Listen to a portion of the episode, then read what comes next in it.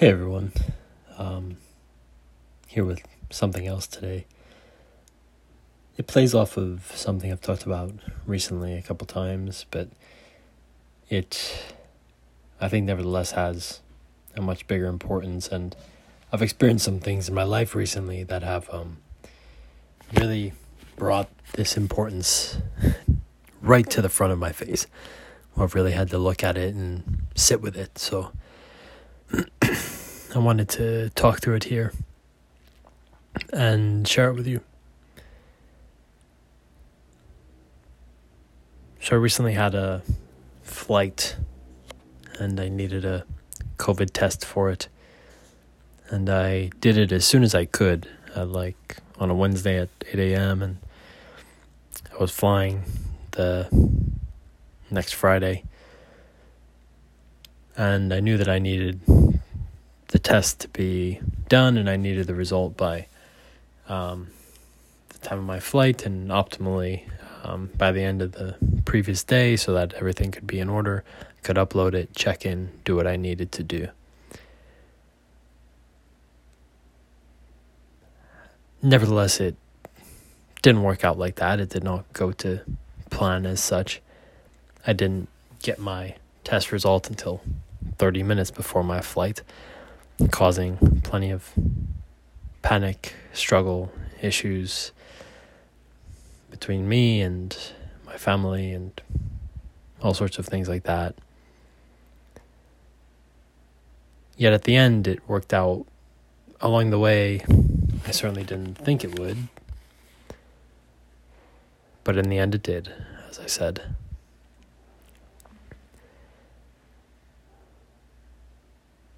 And even arriving to the place where I am, I'm in a very hot place.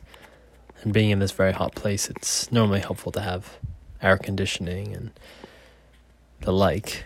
And the air conditioning here is currently broken, so all you can do is just sit with the heat, sweat a bit, turn on a fan, and hope for the best. Then on top of that, today the the water was out in terms of drinking water, so I couldn't drink as much water as I typically do. And all that sort of threw me for a bit of a, a loop, if you can call it that, of just looking at situation after situation, just not going to plan as you would like, have negative effects on your day, on your weeks, etc. And the thing that I keep coming back to when I look at these different situations in my life, and of course, these are small beans in comparison to much larger things, yet one develops emotional connections and personal needs. And within all of that, those needs, preferences, desires, one needs to learn how to deal with it when they cannot be fulfilled. And that's the situation in which I found myself. All of these things not going to plan, but nevertheless just having to look at them as they are and accepting them. Something I talked about in the last podcast was the serenity prayer. And even though I would not consider myself a religious person, I find that to be tremendously humbling and something to keep coming back to as any person, whether you believe in God or not. And I'll say it again for good measure.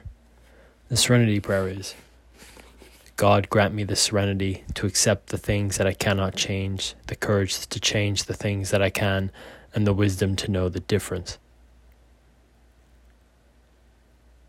Within these situations, it was tremendously relevant and tremendously applicable for me to look at what I was going through and to just say, okay, what's in my hands, what's not in my hands, and what's not in my hands, I need to let go. And that's hard. It's hard to look at something that you have an attachment to, something that is going on, something that, if it doesn't go your way, could lead to uncomfortable circumstances, hardship, challenge, whatever it may be, and just say, hey, I need to let it go. I need to prepare myself and be confident enough in myself that I'll be able to deal with whatever next situation comes about. But I've done what I can, I've done what is in my hands up to this point. And now I need to let go. Because holding on and trying to grab on to something that is not in your hands or is not meant to be in your hands or should not be in your hands or that you, as I should rephrase, that you cannot have in your hands. You need to let go. And this is this message that I just can continue to repeat to myself over and over again. Let it go. Why hold on to all of these things that are just so, so deeply rooted into your into your heart, into your emotions, all these things that you just have no control over. Why have these attachments leave you so vulnerable? Why do this to yourself when you know full well the possible outcomes? And also, you know full well how much this is actually in your hands. If you can see it clearly, you certainly know how much of it is in your hands. And being able to look at that, to have the courage to change that you think, to change the things that you can, to have that peace to let go of that which is not. It just proves over and over again to be a fundamental characteristic if one wants to maintain a sense of peace, balance, tranquility in their life.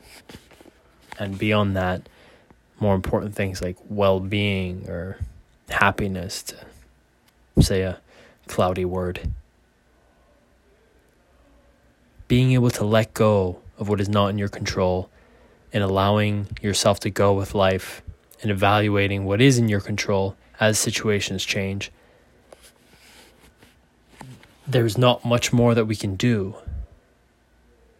We can do our best and we can learn from the situations we've been through in order to make those changes, in order to analyze how things are going, and in order to become better.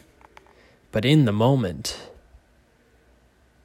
everything is not in our hands in the moment, we have to look at the situation as it is and say, what can I do right now? What can I not do right now? What can I do within the constraints? What can I not do within the constraints? And within that, you need to grab onto the things that you can do, focus on those, do those things, put the actions out into the world. And then on the other side, let go of that which is not in your control.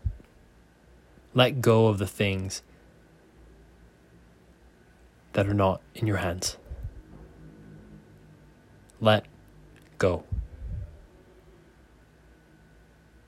This lesson of letting go.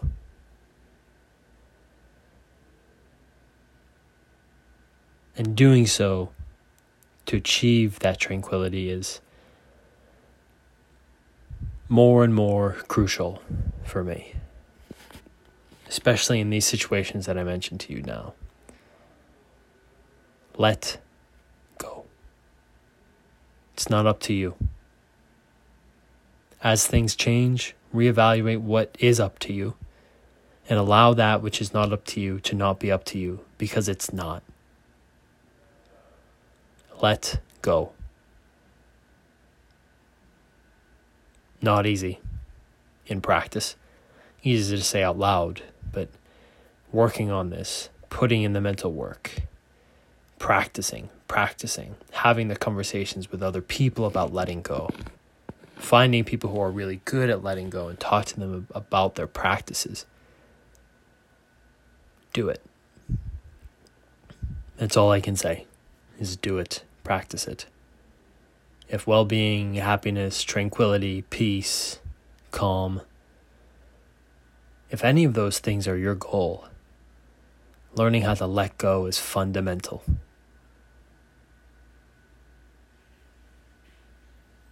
So I'll say it again.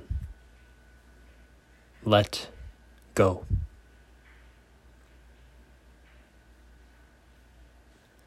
Strive for the serenity to accept the things you cannot change.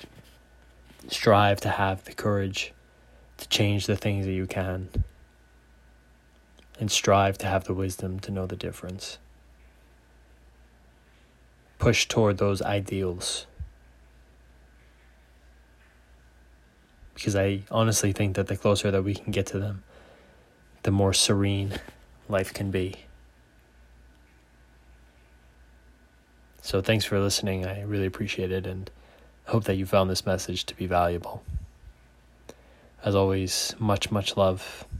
I so appreciate the time that you take to listen to this.